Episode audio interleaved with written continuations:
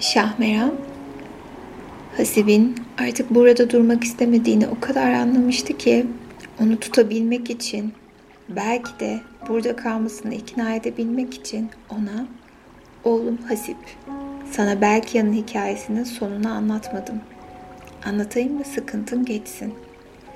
Hasip çok hisse kaptığı bu hikayenin üst tarafını dinlemek istemişti. Anlatırsanız memnun olurum. Kulaklarım sizdedir dedi. Bunun üzerine yılanların şahı Belkia'nın hikayesini anlatmaya başladı. Belkia, Ömer'in yanından ayrıldıktan sonra büyük bir dağ varmış. Burada çok durmayarak ihtiyacı olan, tedarik etmesi gereken her şeyi almış ve salla denize açılmış. Yakın olan adalardan birisine yanaşmış. Orada gezinirken iki mezar arasında gözleri iki çeşme ağlayan bir gence tesadüf etmiş. Yanına yaklaşıp selam vermiş. Ve bu mezarların kime ait olduğunu ve niçin ağladığını sormuş. Genç, derin bir nefes çekmiş iç çekerek evvela sen maceranı anlat. Çünkü benim maceram bir hayli uzun ve yürekler acısıdır demiş. Bunun üzerine belki ya o gence macerasını başından sonuna kadar anlatmış. Genç bunu dinleyince benim de başıma çok şeyler geldi demiş ve biraz dinledikten sonra onu anlatmaya başlamış. Ben büyük hükümdar olan Taygımız Şah'ın oğluyum. Adım Cihan Şah'tır. Kabil ve civarlarındaki şehirlerde hükmümüzün altındaydı. Babamın vaktiyle hiç evladı olmuyor ve bu yüzden çok üzülüyormuş. Bir gün derdini vezire açıp buna bir çare bulmasını söylemiş. Çok bilgin olan vezir hemen Remil'e bakmış ve babama şu müjdeyi vermiş. Khorasan hükümdarının kızıyla evlenip bundan bir erkek evladınız dünyaya gelecektir. Bunun üzerine babam o Aynizar adındaki vezirini birçok kıymetli hediye ile ve bir mektupla Horasan hükümdarının Berhus Şah'a yollamış ve Allah'ın emriyle kızını istemiş. Horasan hükümdarı babamın vezrini iyi bir merasimle karşılamış ve sarayında misafir etmiş. Ertesi gün vezir babamdan getirdiği mektubu Behruz Şah'a vermiş. Şah mektubu okuduktan sonra kızımı Telgamız Şah ile evlendirmek benim için büyük bir şereftir demiş. O saat kızının düğünü için ne lazımsa hazırlanmasına emir vermiş.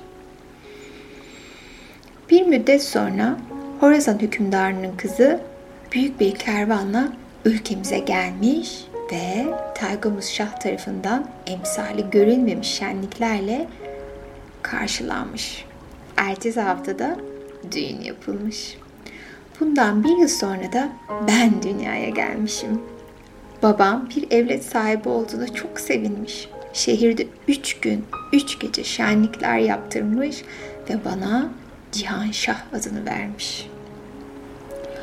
14 yaşıma bastığım zaman bana hususi hocalar ve mürebbiyeler tayin edildi. Terbiye ve tahsilim için hiçbir fedakarlıktan geri kalınmadı. 3-4 sene içinde epey şeyler öğrenmiştim. Babam artık çok yaşlandığı için bir gün memleketin ileri gelenlerini çağırarak hükümdarlıktan çekileceğini ve ömrünün son günlerini ibadetle geçireceğini söyledi. Hükümet işlerini ve memleket işlerinin idaresini bana bıraktığını bildirdi. O günden sonra babamın tahtına oturup ülkemizi idare etmeye başladım. Günün birinde biraz eğlenmek maksadıyla yanıma bir miktar muhafız alarak ava çıktım. Bir müddet kırlarda, ormanlarda dolaştık. Önümüze güzel bir geyik çıktı. Onu kovalamaya başladık. Öyle ki az biz müddet geçtikten sonra yerimizden bir hayli uzaklaştığımızı anladık. yanımdaki askerlerin birçoğunun hayvanı sakatlandı. Bir kısmı da yorulup olduğu yerde kaldı. Ben hayvanları yorulup sakatlanmayan yedi muhafızımla beraber Ceylan'ı kovalamaya devam ettim ve deniz kıyısına kadar geldim. Geyik bize yakalanmamak için can havliyle kendini denize atmış ve yüzü yüze biraz ileride bulunan bir adacığa çıkmıştı. Biz de hemen bir sal tedarik ettik ve karşı adaya geçtik. Geyiği orada yorgun, bitkin bir halde bulduk. Onu yakalayıp salla tekrar geldiğimiz yere dönmek istedik. Bu sırada müthiş bir fırtına kopmuş, dağ gibi yükselen dalgalar bizi karadan epeyce uzaklaştırdı. Öyle ki hayatımızdan korkmaya başladık. Yorulup bizimle beraber gelemeyen askerler bir müddet bizi sahilde bekledikten sonra bizden ümidi keserek geri dönmüş ve vezirime haber vermişler. O da bizi aramak maksadıyla her tarafa adamlar salmış. İzimize tesadüf edemeyince bizden ümidi kesmişler. Biz ise deniz üstünde yedi gün, yedi gece devam eden fırtınalarla pençeleştik. Nihayet fırtına dindi. Bindiğimiz sal da bizi tanımadığımız bir sahile götürdü. Hemen karaya çıktık. Avladığımız geyiği kesip yaktığımız ateşte kızartıp birkaç gün yemek yemediğimiz için onu büyük bir iştahla yedik. Biraz sonra silahlarımızı alıp yürümeye başladık. Bir hayli yol kat ettikten sonra birdenbire karşımıza insana benzemeyen iki kişi çıktı.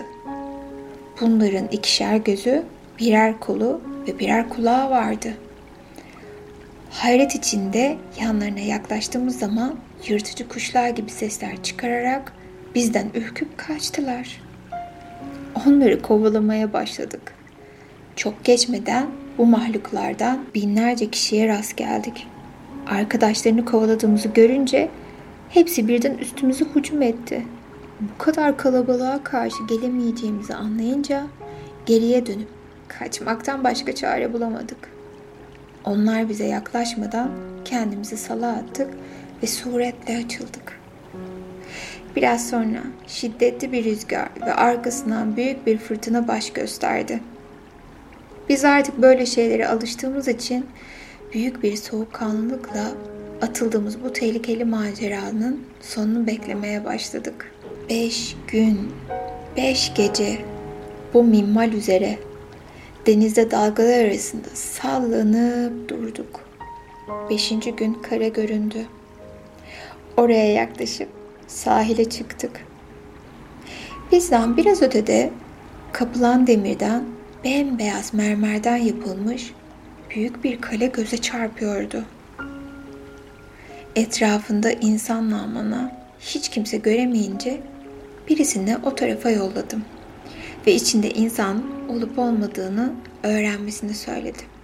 Gitti, biraz sonra dönerek kalenin içi boş, hiçbir kimse göremedim dedi. Bunun üzerine hepimiz merak ederek oraya gittik.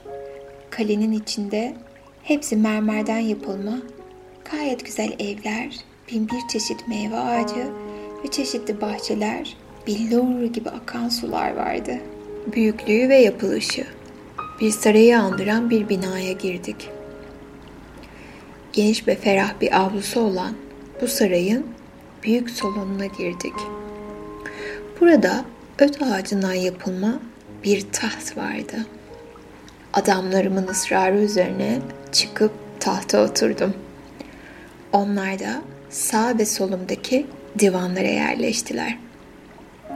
Biz bu vaziyette bu ıssız şehrin garip halinden bahsederken bulunduğumuz salona birdenbire bir sürü maymun girdi. Etrafımızı çevirdi. Kötü bir maksat beslemedikleri tavırlarından anlaşılıyordu. Başlarını yeğererek birer birer gelip oturduğum tahtı öpüp yere kapandılar. Bir kısmı da gidip bana ve adamlarıma çeşit çeşit meyveler getirdiler. O lezzetli ve güzel meyvelerle karnımızı doyurduktan sonra maymunlar bize kıtır büyüklüğünde yedi köpek getirdiler ve sırtlarına binmemizi işaret ettiler. Biz de buna itiraz etmeden bu cins köpeklerin sırtına bindik ve maymunların rehberliğiyle yola koyulduk. Nihayet maymunlar bizi bir dağ kenarına götürdüler. Orada büyük yazılı taşlar gösterdiler. Bu taşlarda şunlar yazılıydı. Ey buraya gelen Ademoğlu! Vaktiyle ben bir hükümdar idim. Süleyman peygamber gibi hayvanlar, kuşlar ve bütün yaratıklar emrime tabi olmuşlardı. Günün birinde buraya geldim ve bu maymunlar diyarını gördüm. Hayrette kaldım. Buranın esrarını öğrenmeye ahdettim. Bilhare buna muvaffak oldum da. Buranın halkı vaktiyle insanmış. Fakat öyle fena huylu, fitneci ve ahlaksızlarmış ki bu yüzden Allah bunların başına birçok felaket vermiş. Bununla beraber onlar gece bu huylarından asla vazgeçmemişler. Bunun üzerine Ulu Tanrı onları bu hale getirmiş. Sakın bunlardan korkma. Kendilerini maymun olmakla beraber insan cinsine hiç saldırmazlar. Bunların başına şah olarak kalırsan sen de maymunlar da rahat edersiniz. Çünkü doğu tarafında bulunan dağın arkasında gülyabanilerin diyarı vardır. İşte bu korkunç mahluklar bu maymunlara düşmandırlar. Ve ara sıra gelirler buraya ve rahatsız ederler. Fakat maymunlar bir Adem oğlu hükmederse düşmanları olan gulyabaniler korkar ve bir daha onlara uğraşamaz dedi. Sakın buradan gitme. Helak olursun. Bu ülkenin batı tarafı ancak yedi yılda geçirilebilir. Bir deniz vardır. Güney tarafı ise ateş diyarı derler. Burada yanar dağlar çoktur. Vahşi ve tehlikeli mahluklarla doludur. Kuzey tarafı ise karıncalar memleketine tesadüf eder. Orada köpek büyüklüğünde karıncalar vardır. Bunların insanı paramparça yediği söylenir. Oradan geçen yolcular yurtlarına sağ dönemezler. Bu yazıyı okuyunca üzüldüm. Fakat ne yapayım? Başa gelen çekilir. Maymunlar biraz sonra beni ve mahiyetimdeki muhafızları alıp nehir kenarına götürdüler. Biraz ötede gulyabanilerin ülkesi görünüyordu. Orayı gösterip işaretle yakında onların kendilerini hücum edeceklerini söylediler. Hakikaten çok geçmeden maymunları gören gulyabaniler hücuma geçtiler. Maymunların korkup bağırdıklarını görünce hemen yanımdaki adamlarla oklarımızı alıp gülyabanilerin üzerine yürüdük. Attığımız oklar birçoğunu öldürmüştü. Kalanlar da kaçmışlardı. Bunun üzerine maymunlar ve muafiyezimden dolayı çok sevindiler. Ellerimize kapanarak bağlılıklarını teşekkür ettiler. O gece saraya dönüp güzel bir uyku uyuduk. Ertesi gün adamlarıma sala yiyecek ve vesaire koymaları için emirde bulundum. Buradan kaçmak için hazırlık yapmamız gerekiyordu. Çünkü her ne kadar orada rahatım yerinde olsa da insanlar arasında bulunmadığım ve memleketimden çok uzakta olduğum için canım fena sıkkındı. Biraz sonra gönderdiğim adamlar gelip salın maymunlar tarafından parçalandığını söyledi. Belli ki buradan ayrılmamızı istemiyorlardı. Artık ister istemez orada kalmaya mecbur olmuştuk. Bu sırada kendime ve adamlarıma iyi cinsten birer at istedim. Ve bulunduğumuz ülkeyi gezmeyi ve kurtuluş çaresi aramaya başladım. En kolay yolun karıncaların diyarını geçmekte olduğunu buldum. Geceleyin hududu aşmayı düşündüm. Altımızdaki seri hayvanlar bizi karıncaların eline düşürmeden tehlikeyi atlatırdı. Bu düşünceyi tatbik sahasına sokabilmek için ilkbaharı bekledim. Bu müddet için maymunların Bütün huylarını, konuştukları dili öğrenmiştim. Nihayet bahar geldi. Memleketi gezip dolaşmak bahanesiyle yanıma birkaç maymunla adamlarımı alıp Hudu'da yakın bir köye gittim. Orada maymunlardan bir koyunla bir iki testi şarap istedim. Derhal getirdiler. Evvela maymunları adam akıllı sarhoş ettim. Hepsi sızıp uyudu. Biz de bu fırsattan istifade ederek karnımızı iyice doyurduktan sonra atlarımıza binip hududu geçtik. Güneş doğduğu zaman biz karıncaların memleketine varmıştık. Köpek büyüklüğünde olan bu karıncalar bizi görünce üstümüze saldırdı. Adamlarımdan bir ikisi gözümün önünde parçalandılar. Ben ve sağ kalan adamlarım oradan güç bela kaçıp bir yere gizlendik. Bir müddet gece yürüyerek gündüz saklanarak epeyce yol kat ettik. Nihayet büyük bir sahraya vardık. Orasını geçtikten sonra karşımıza gene karıncalar çıktı. Bunlar da adamlarıma saldırıp geri kalanlarını öldürdüler. Ben de güç bela yakamı kurtarıp bir mucize ellerinden kurtuldum. Karıncalar diyarından uzaklaşınca uzun ve yorucu bir seyahatten sonra büyük bir şehrin önüne geldim. Fakat bir türlü şehre giremiyordum. Çünkü önümde büyük bir nehir vardı. Bu nehrin üzerinde hiç köprü yoktu. Nehir boyunca takip ederek bir geçit ararken karşımdan bir adam bana seslendi. Nafile yorulma, bu suyun köprüsü yoktur. Bu gece orada kal. Yarın sabah nehrin suyu kesilir, karşı tarafa geçersin. Adamın bu uyarısından memnun olarak o geceyi orada geçirdim. Ertesi gün baktım ki su kesilmiş, yolda hayvanımın öldüğü için şehre yayı olarak girdim. Bu güzel ve mamur bir şehirdi. Yalnız her yeri kapalıydı. Bunu merak ederek mahalle aralarında dolaşmaya başladım. Önüme açık bir ev kapısı çıktı. İçeriye girdim. Ev sahibi karısı ve çoluğuyla beraber yemek yiyordu. Beni görünce büyük bir misafirperverlikle içeriye aldılar. Biraz dinlendikten sonra kendisine bu memleketin adını, milliyetini sordum. Bana karşılık olarak dedi ki, biz Musa kavmindeniz. Bu şehrin ismi Nehribaran'dır. Sonra her yerin neden kapalı olduğunu sordum. Şu cevabı verdi. Bugün cumartesidir. İş görmeyiz. Onun için her yer kapalıdır. Şehrin önündeki nehrin neden kesildiğini herhalde merak etmişsinizdir. Sana bunun hikmetini anlatayım. Vaktiyle biz cumartesi günü balık tutmamız emrolmuştu. Biz işin hile tarafına kaçtık. Cuma günü akşamından ağlan nehre salıvermeye ve pazara kadar bekleyip külliyetini miktarda balık tutmaya başladık. Bunun üzerine cumartesi günü nehrin sularının kesildiğini gördük.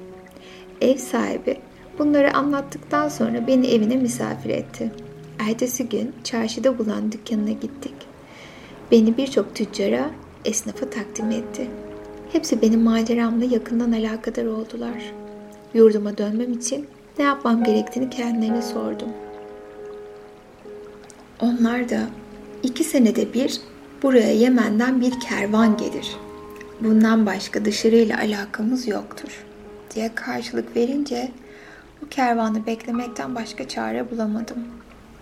Bir gün çarşıda dolaşırken tellalın birinin şöyle bağırdığını işittim. Güzel bir cariye ile bin altın kazanmak isteyen kim varsa bana gelsin. Tellal'ın vaat ettiği her iki şeyde şiddetle ihtiyacım olduğu için çok sevindim. Beni alıp bir tüccara götürdü. Ve tüccar sana bin altınla güzel bir cariye vereceğim. Bu şartı istediğimi yapacaksın. Bu şartı kabul ettiğimi söyleyerek emirlerini amede olduğumu ilave ettim. Bunun üzerine tüccar beni konağına götürerek o gece peri kadar güzel bir cariye ile beni aynı odaya koydu. Sabahleyin de elime bin altın saydıktan sonra beni şehirden epey iyice uzak olan bir dağın eteğine götürdü. Ve beraberinde getirdiği deveyi kesti. Karnını yardı.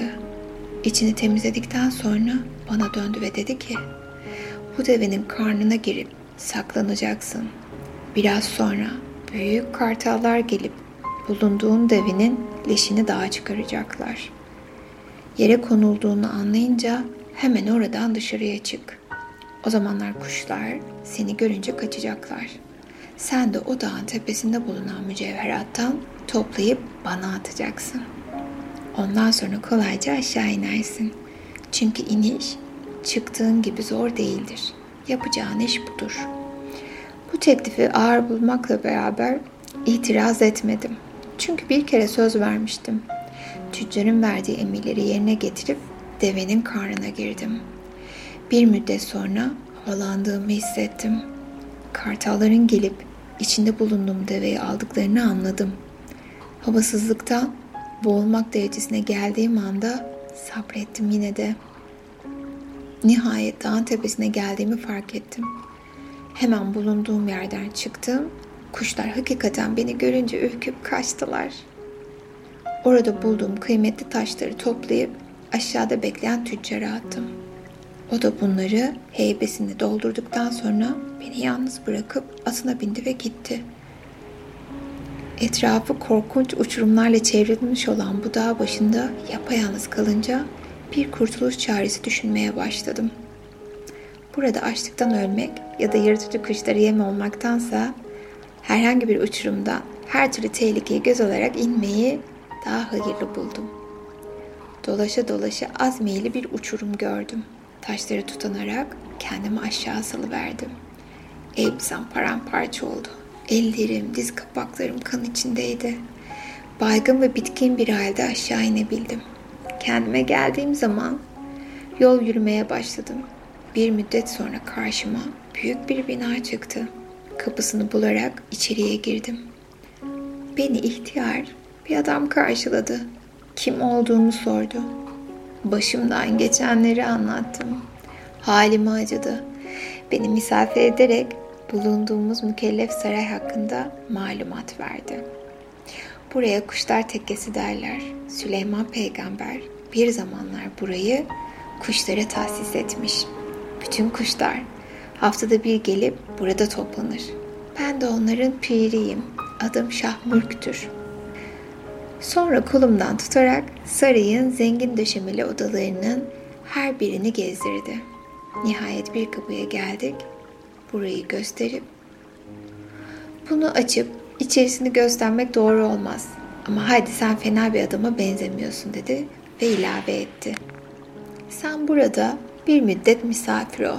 Sonra seni yırtıcı ve büyük kuşların birisine gönderip memleketine yollarım. O akşam orada kaldım. Ertesi gün ihtiyar bana bir deste anahtar verdi. Oğlum, ben kuşların ziyaretine gidiyorum. Sana bütün kapıların anahtarlarını teslim ediyorum.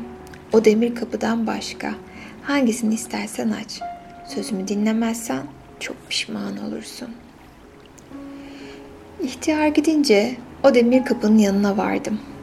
Epeyce tereddüt ettikten sonra kapıyı açtım. İçeriye girdim.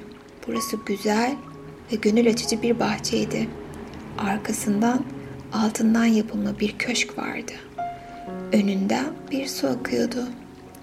Yanı başında da gene altından bir taht kurulmuştu.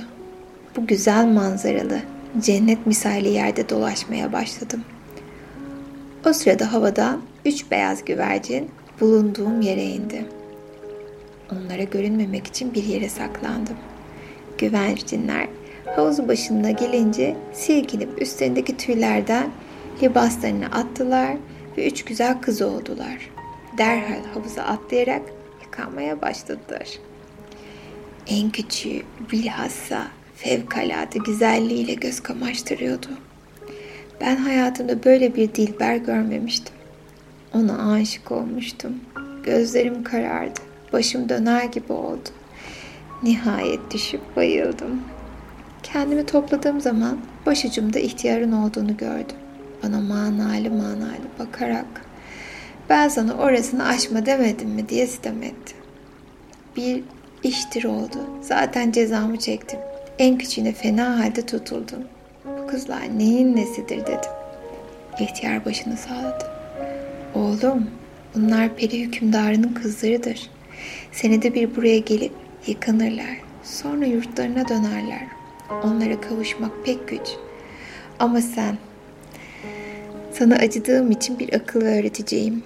Bu kızlar gelecek sene gene gelecekler. O zaman küçüğünün kanatlı elbiselerini alıp saklarsan bir yere gidemez. Sana varmaya mecbur olur. Sen de o zaman aranıza girer, nikahınızı kıyar. İhtiyarın bu sözleriyle teselli olarak bir sene bekledim. Nihayet peri kızlarının gelme zamanı yaklaştı. Bahçede bir yere saklandım. Çok geçmeden havada göründüler. Yavaş yavaş havuzun başına inip soyundular. Tam yıkanıp çıkacakları sırada küçüğün elbisesini aldım. Bir yere saklandım. Kızlar kardeşlerinin elbisesini ne kadar aradılarsa bulamadılar. Bunun üzerine ikisi uçup gitti. Kız kardeşlerini orada bırakmak mecburiyetinde kaldılar. Bunu görünce hemen meydana çıktım. Kız elbisesinin bende olduğunu anlamıştı. İstedi, vermedim. Onu sevdiğimi, kendisine sahip olmak için böyle hareket ettiğimi söyledim. Kız çaresiz teklifimi kabul etti. Benimle beraber ihtiyarın yanına geldi. İhtiyar ikimizin nikahını kıydı. Düğünümüzü ailemin yanında yapmak için ona kanatlı elbisesini verdim. Onu giyip beni yanına alıp havalandı. Oradan ayrılır ayrılmaz ihtiyar bana memleketine vardıktan sonra sakın kanatlı elbisesini verme dedi. Yine sabah oluyordu. Peri kızı ile uçu ucu memleketimize vardık. Büyük bir törenle karşılandık. Birkaç gün sonra düğünümüz yapıldı. Zifafa gireceğimiz gece artık korkum kalmadığı için Sevcimin kanatlarını açıkta bırakmıştım.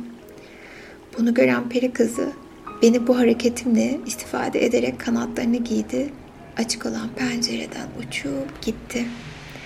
Bunun farkına varıp pencereye gelince onu karşımızdaki binanın damında oturduğunu gördüm. Bana seslendi. Ben babamın rızasını almadan seninle yaşayamam. Oraya gidip ailemin gönlünü yapacağım. Eğer beni seviyorsan arkamdan Germin kalesine gel. Peri kızı bunu söyledikten sonra uçup gitti. Ben de düşüp bayıldım. Kendime geldiğim zaman etrafımda babamı, annemi ve saray adamlarını gördüm. Babama her şeyi anlattım. Peri kızının kalesine gideceğimi söyledim. Babam buna mütessir oldu. Oğlum, bilmediğin bir yere nasıl gidersin? Sana kavuşuncaya kadar neler çektim. Şimdi gene mi kaybolacaksın? Bununla beraber biraz sabret. O kalenin nerede olduğunu öğreneyim. Ondan sonra seni oraya ben göndereceğim.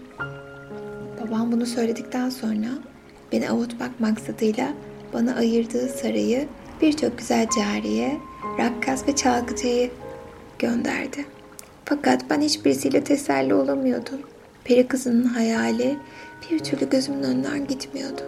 Aylar geçtiği halde babamın kalenin yerini öğrenmek hususunda sarf ettiği emek bir netice vermiyordu. Bir gün Hit hükümdarının birisine harp ilan etmişti. Bu fırsattan istifade ederek babamdan savaşa katılmak için izin istedim. Ve verdi. Ordumuzun başına geçip birkaç günlük bir savaştan sonra düşmanı geriye püskürttüm. Sonra birdenbire kimseye haber vermeden peri kızının kalesini bulmak için yola koyuldum. İki aylık bir yolculuktan sonra Irak'a vardım. Orada sorup soruşturdum. Kimse peri kalesinin nerede olduğunu bilmiyordu. Oradan kalkıp Nehbaran şehrine yollandım. Bir müddet şehirde dolaştım. Nihayet gene o sokaklarda çağıran tellalara rast geldim ve teklif ettiği işe razı olduğumu söyleyerek onunla birlikte tüccarın konağına gittim. Bu tüccar evvelce beni devenin karnına soktuğunu, dağın tepende bıraktığı aynı tüccardı. Ne tellal ne de tüccar beni tanımıştı.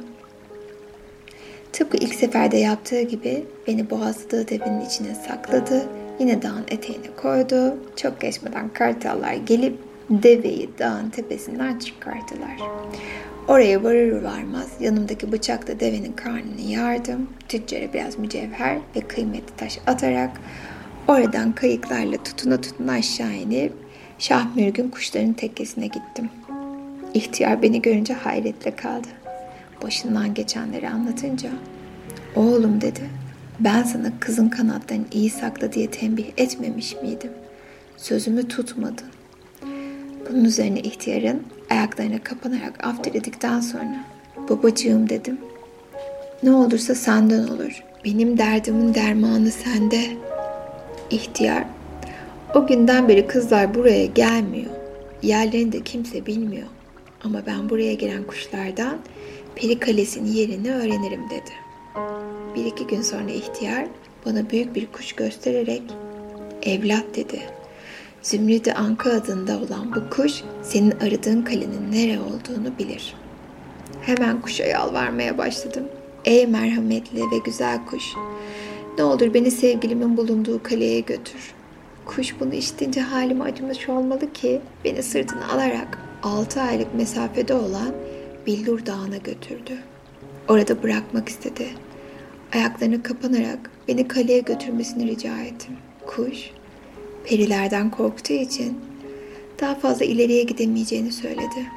Ona bir şey olursa kendisini kurtaracağımı söyledim. Bunun üzerine kuş beni alarak bir daha bıraktı ve karşısında pırıl pırıl parlayan bir yeri göstererek işte aradığın kale burasıdır. Artık kendin gidebilirsin dedi. Oradan kalkıp yürümeye başladım. Çok geçmeden bir taşın altın, bir taşın gümüşten yapılmış büyük bir kaleye vardım.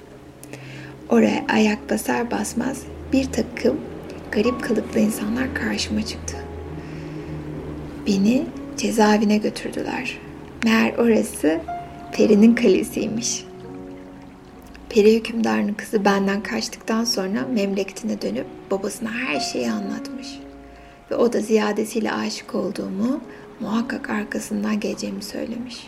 Bunun için de peri hükümdarı kale muhafızlarına insanlardan kim gelirse muhakkak yakalayıp hapsediniz. Sonra huzuruma çıkarın diye tembih etmiş. Periler beni yakalayıp hapse attıktan sonra hükümdarların huzuruna çıkardılar. O da beni sorguya çekti. Hiçbir şey gizlemeyerek hakikati itiraf ettim. Peri hükümdarı benim fedakarlığıma ve sadakatime hayran kalarak derhal kızını çağırdı ve bizi birbirimize kavuşturdu. Bir müddet orada iyi bir hayat yaşadık.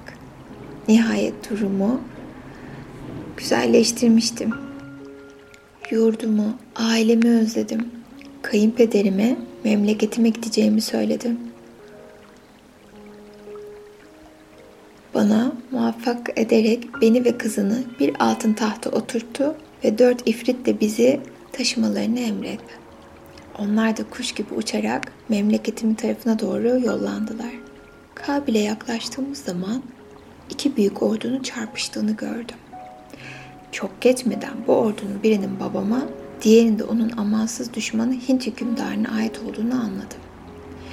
Hemen bizi taşıyan ifritlere emir vererek babamın düşmanları üzerine saldırttım. İfritler birkaç saat içinde mahvederek onları bir kısmını kaçmaya mecbur ettiler. Düşman gittikten sonra babamla buluşup beraber şehre gittim. Bir müddet orada kaldıktan sonra eşimin arzusu üzerine Periler Kalesi'ne döndüm. Altı ay orada oturduk. Tekrar babamın yurduna döndük. Şehre varmadan evvel bir yerde konaklayıp çadır kurduk. Bu sırada ben yakmak için odun vesaire aramaya başladım. İfritler de başka bir şeye dalmışlardı.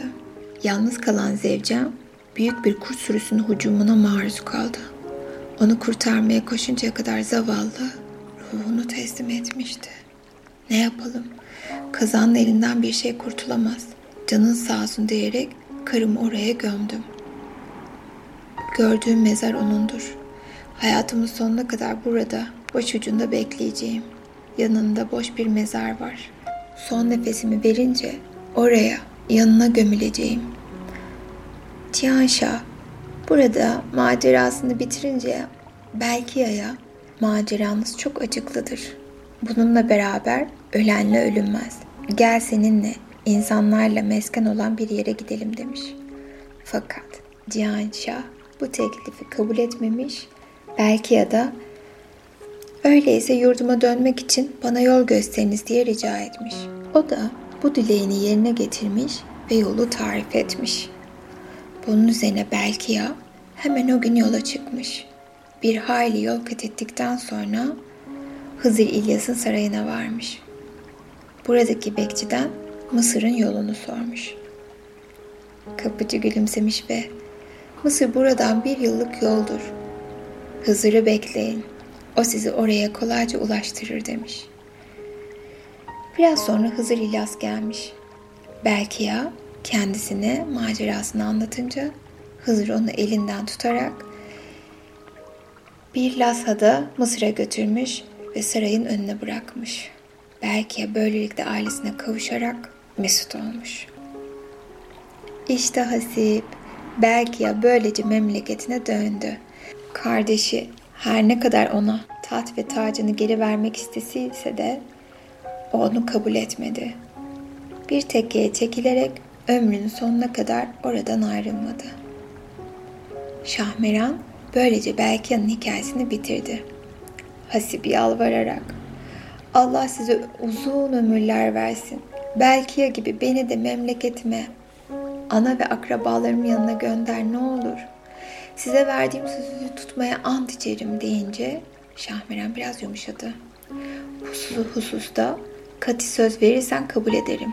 Yalnız gittiğin yerde sakın hamama girip canımın tehlikeye girmesine sebebiyet verme. Bunun üzerine Hasip büyük yeminler etti. Şahmeran hemen ona birçok altın, mücevher vererek adamların birisinin vasıtasıyla geldiği bal kuyusu yolu üzerinde onu yeryüzüne çıkarttı. Hasip kendini bir zamanlar odun topladıkları dağda bulunca sevindi. Oradan yolu kolayca bulup annesinin yanına gitti. Evladını büsbütün kaybettiğini zanneden anne oğlunu görünce sevinçten çılgına döndü. Hasip Şahmeran'a verdiği söz üzerine annesine nereden geldiğini ve başından geçenleri anlatmadı. Yalnız kaç sene kaybolduğunu annesine sordu. O da oğlum tam iki yıl seni göremedim diye cevap verdi. Hasip buna hayret etti. Biraz sonra şuradan buradan konuşurken arkadaşlarını sordu. Annesi hepsinin tüccar olduğunu, ara sıra ona gelip yardımda bulunduklarını söyledi. Hasip onları görmek istediğini annesine bildirdi. Kadın kalkıp oğlunun arkadaşlarının evlerine gitti. Onların hepsiyle yüzleşti. Hasip'in sağ salim döndüğünü müjdeledi. Arkadaşları, eyvah şimdi Hasip bizi hükümdara şikayet eder. Onun için ona biraz para verip gönlünü almalıyız diyerek yanlarına gidip bir miktar para aldılar. Hasip'in evine gittiler. Karşı karşıya gelince onu kucaklayıp kendisine yaptıkları fenalıktan dolayı kendilerini affetmesini rica ettiler. Ve beraberinde getirdikleri para ve hediyelerle geldiler. Hasip arkadaşları merak içindeydiler. Ona şimdiye kadar nerede olduğunu sordular. Genç çocuk hiç cevap vermeyerek o bahsi kapattı. Hasip böylelikle tam yedi sene rahat ve saadet içinde yaşadı. Şahmeran'ın sırrını kimseye söylemediği gibi hamama da hiç gitmedi. Onun yaşadığı şehirde Gerazman adında bir hükümdar vardı. Bir gün bütün vücudu kıpkırmızı yaralar içinde bırakan kötü bir hastalığa tutulmuştu. Her ne kadar hekimlere başvurduysa da hastalığını geçeceği yerde büsbütün artmıştı. Bu hükümdarın Şemhur adında gayet bilgili ve sihirbaz bir veziri vardı. Hükümdarın hastalığına çare bulmak ümidiyle ne kadar tıp ve hikmet kitabı varsa hepsine başvurdu. Nihayet bu kitapların birinde bu hastalığa ilaç buldu. O da Şahmeran'ın etiğiydi. Şayet bu eti yiyecek olursa iyileşecekti. Grezban bu haberi alınca memnun oldu. Memleketin her köşesinde tellallar bağırdı. Her kim ki Şahmeran'ı yakalayıp getirirse onu zengin edeceğini ve istediği valiyeti tayin edeceğini ilan etti. Fakat günler geçtiği halde kimse gelip müracaat etmemişti. Çünkü Şahmeran'ın yerini Hasip'ten başka kimse bilmiyordu. O da sesini çıkartmıyordu. Nihayet sihirbaz vezir Şemhur bütün şehir halkının hamama gönderilmesine onların arasında hangisinin vücudunda beyaz lekeler çıkarsa onu yakalamalarını, böylelikle Şahmeran'ın yerini keşfedeceklerini hükümdara anlattı. Hükümdar derhal hamamcıları yanına çağırarak bütün şehir halkının hamama bedava girmesine müsaade etti. Bir taraftan da her hamama bir memur göndererek her kim yıkandıktan sonra vücudunda beyaz lekeler çıkarsa saraya getirmelerini bildirdi. Hükümdarın bu emri üzerine şehir halkı sıra sıra hamamlara gitmeye başladı. Nihayet sıra Hasibe gelmişti. Her ne kadar hamama gitmemek için kaçmak çaresi aradıysa da buna muvaffak olamadı. İster istemez hamama gitmeye mecbur oldu. Hasip hamama gidip yıkanınca vücudunda beyaz beyaz lekeler çıkmaya başladı. Bunu gören memurlar hemen onu yaka paça ederek hükümdarın huzuruna çıkardılar. Gerezban Şah Hasip'i iyi bir şekilde karşılayarak yanına oturttu. Vezir Şemhur da Hasip'i getiren adama bin altın mukafat edip savdıktan sonra hükümdarın yanına geldi. Yanında duran Hasip'i selamlayıp hasrını sordu. Sonra vücudunun bir kısmını göstermesini rica etti. Genç çocuk göğsünü açtı.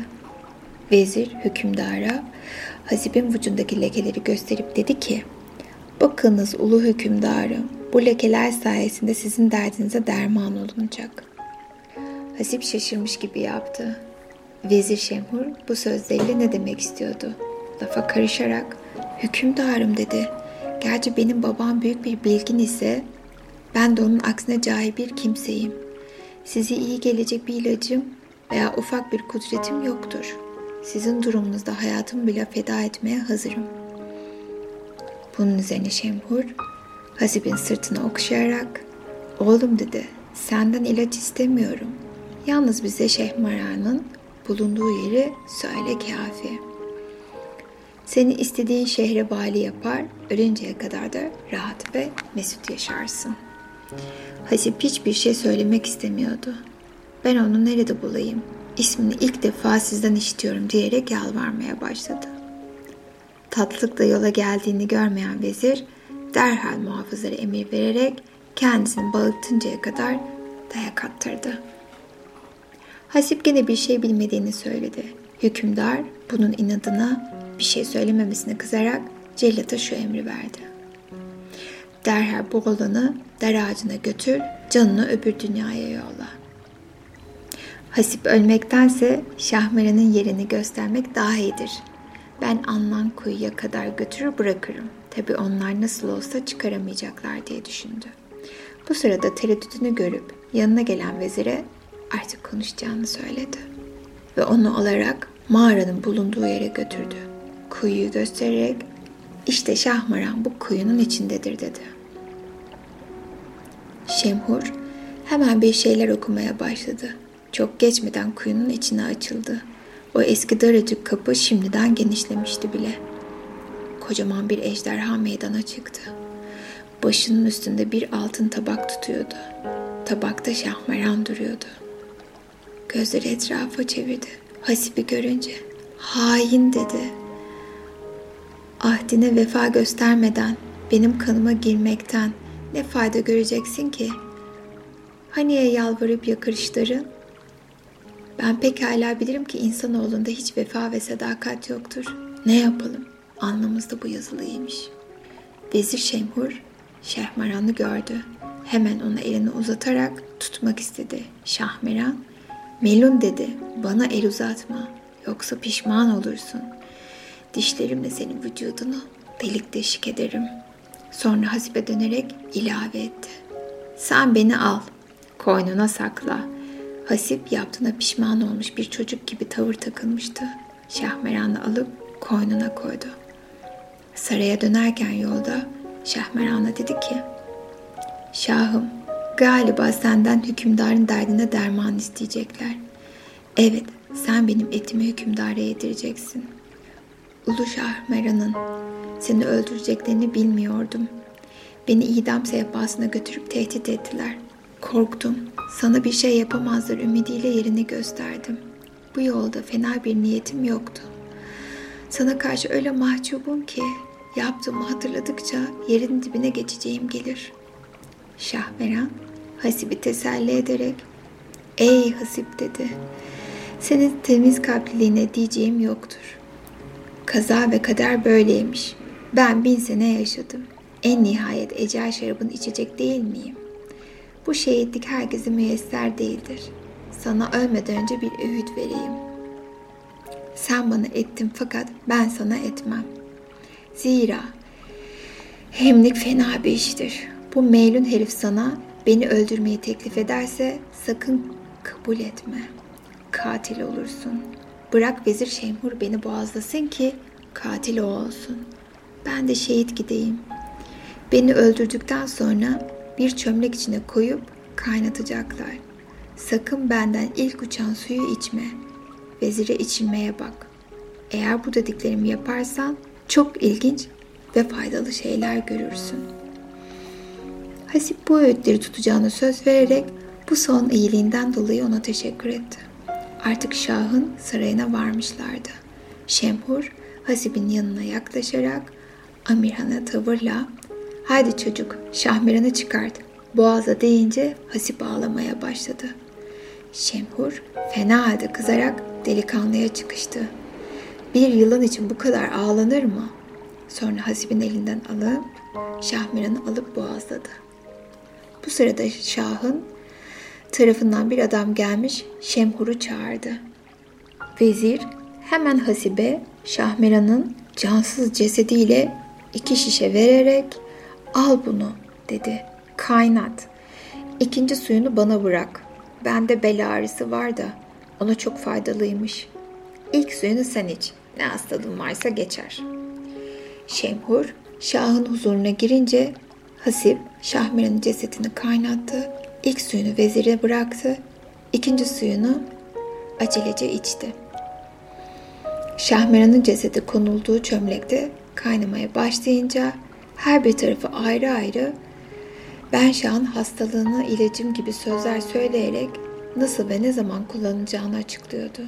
Biraz sonra Şemhur geri dönmüş sert bir sesle Hasibe haydi bana ikinci suyu ver diye seslenince Hasip derhal birinci suyu koyduğu şişeyi uzatıp buyurun işte arzu ettiğiniz ikinci su afiyetle içiniz. Vezir Şemhur suyu memnuniyetle içti. Çok geçmeden derisi şişmeye, midesi ağrımaya başlamıştı. Yarım saat kadar acı içinde kıvrandıktan sonra can verdi. Bunu gören Hasip, Şahmaran'ın son öğüdünün yerinde olduğunu ve dediğinin çıktığını görünce çok memnun oldu. Vezirin ölümü derhal her tarafa yayıldı.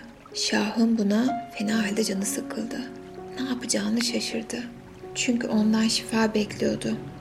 Hasib'i yanına çağırdı. Ona dert yanmaya başladı. Evladım, vezirim öldü. Artık ben bu Muhsin illetimi nasıl tedavi edeyim? Buna bir çare bulabilecek miyiz? Hasip, Şah'ın eteğini öperek dedi ki, Şahım, bu hususta hiç düşünmeyin. Sizi bir gün içinde iyi edeceğim. Hastalığın ilacı bendedir. Sonra Şahmeran'ın çömlekteki başını çıkarıp Şah'a verdi ve yemesini söyledi. Şah onu yedi. Çok geçmeden vücudunda biraz kaşıntı duydu ki bu hastalığın geçeceğini alametti. Hasip izin alarak eve gitti. Yolda tesadüf ettiği ağaçlar, otlar hep dile gelip ne işe yaradıklarını söylüyorlardı. O da bunlardan epeyce istifa etti. O gece sabaha kadar uyumadı. Kalbi heyecanla çarpıyordu. Acaba Şah kurtulacak mı diye düşünüyordu. Şafak sökünce hemen sarayın yolunu tuttu. Oraya vardığı zaman Şah'ın sağlığının yerinde olduğunu gördü. Ve bayağı iyileştiğini fark etti. Hasip buna memnun olarak Şahmeran'ın gövdesini verip yemesini tavsiye etti. Bunun üzerine Hasibe itimadı adam akıllı artmış olan Şah, Şahmeran'ı elinden alıp yemeye devam etti. Çok geçmeden vücudunda bir kuvvet geldiğini hissetti. Yüzüne renk gelmişti. Üçüncü gün olunca Hasip, Şahmeran'ın kuyruğunu çıkarıp Şah'a verdi. O da onu yedikten sonra Hasip'in tavsiyesi üzerine ertesi gün hamama gitti. İyice yıkandı. Vücudundaki bütün hastalıklar, çıbanlar gitti. Şah bundan ziyadesiyle memnun oldu. Saraya döner dönmez Hasip'i yanına çağırdı. Onu büyük bir sevgi ve saygıyla karşıladı. Yanına oturttu ve ona iyileştiğini müjdeledi. Biraz sonra Şah'ın emri üzerine büyük bir yemek sofrası kuruldu. Hasip bunu görünce kalkıp evine gitmek istedi. Şah onu tutarak niçin gitmek istediğini sordu. Hasip başını önüne eğdi. Benim gibi fakir bir delikanlı, sizin gibi yüksek bir şahla beraber aynı sofrada nasıl yemek yemeye cesaret eder? Şah Gezerdan, Hasib'in terbiye ve tevasuna hayran kaldı. Oğlum, ben bu sofrayı senin için kurdum. Otur, burası senin evin sayılır. Hasip gülümsedi. Emir sizindir diyerek Şah'ın sofrasına oturdu. Yemeklerini bitirdikten sonra Şah emir vererek derhal birkaç saat içinde sarayda büyük bir divan kurulacağını halka bildirmelerini istedi. Çok geçmeden şehrin her tarafında tellallar çıkarak Şah'ın emrini halka bildirdiler. Az bir müddet içinde sarayın içinde büyük bir divan memleketin en tanınmış şahsiyetleriyle dolmuştu.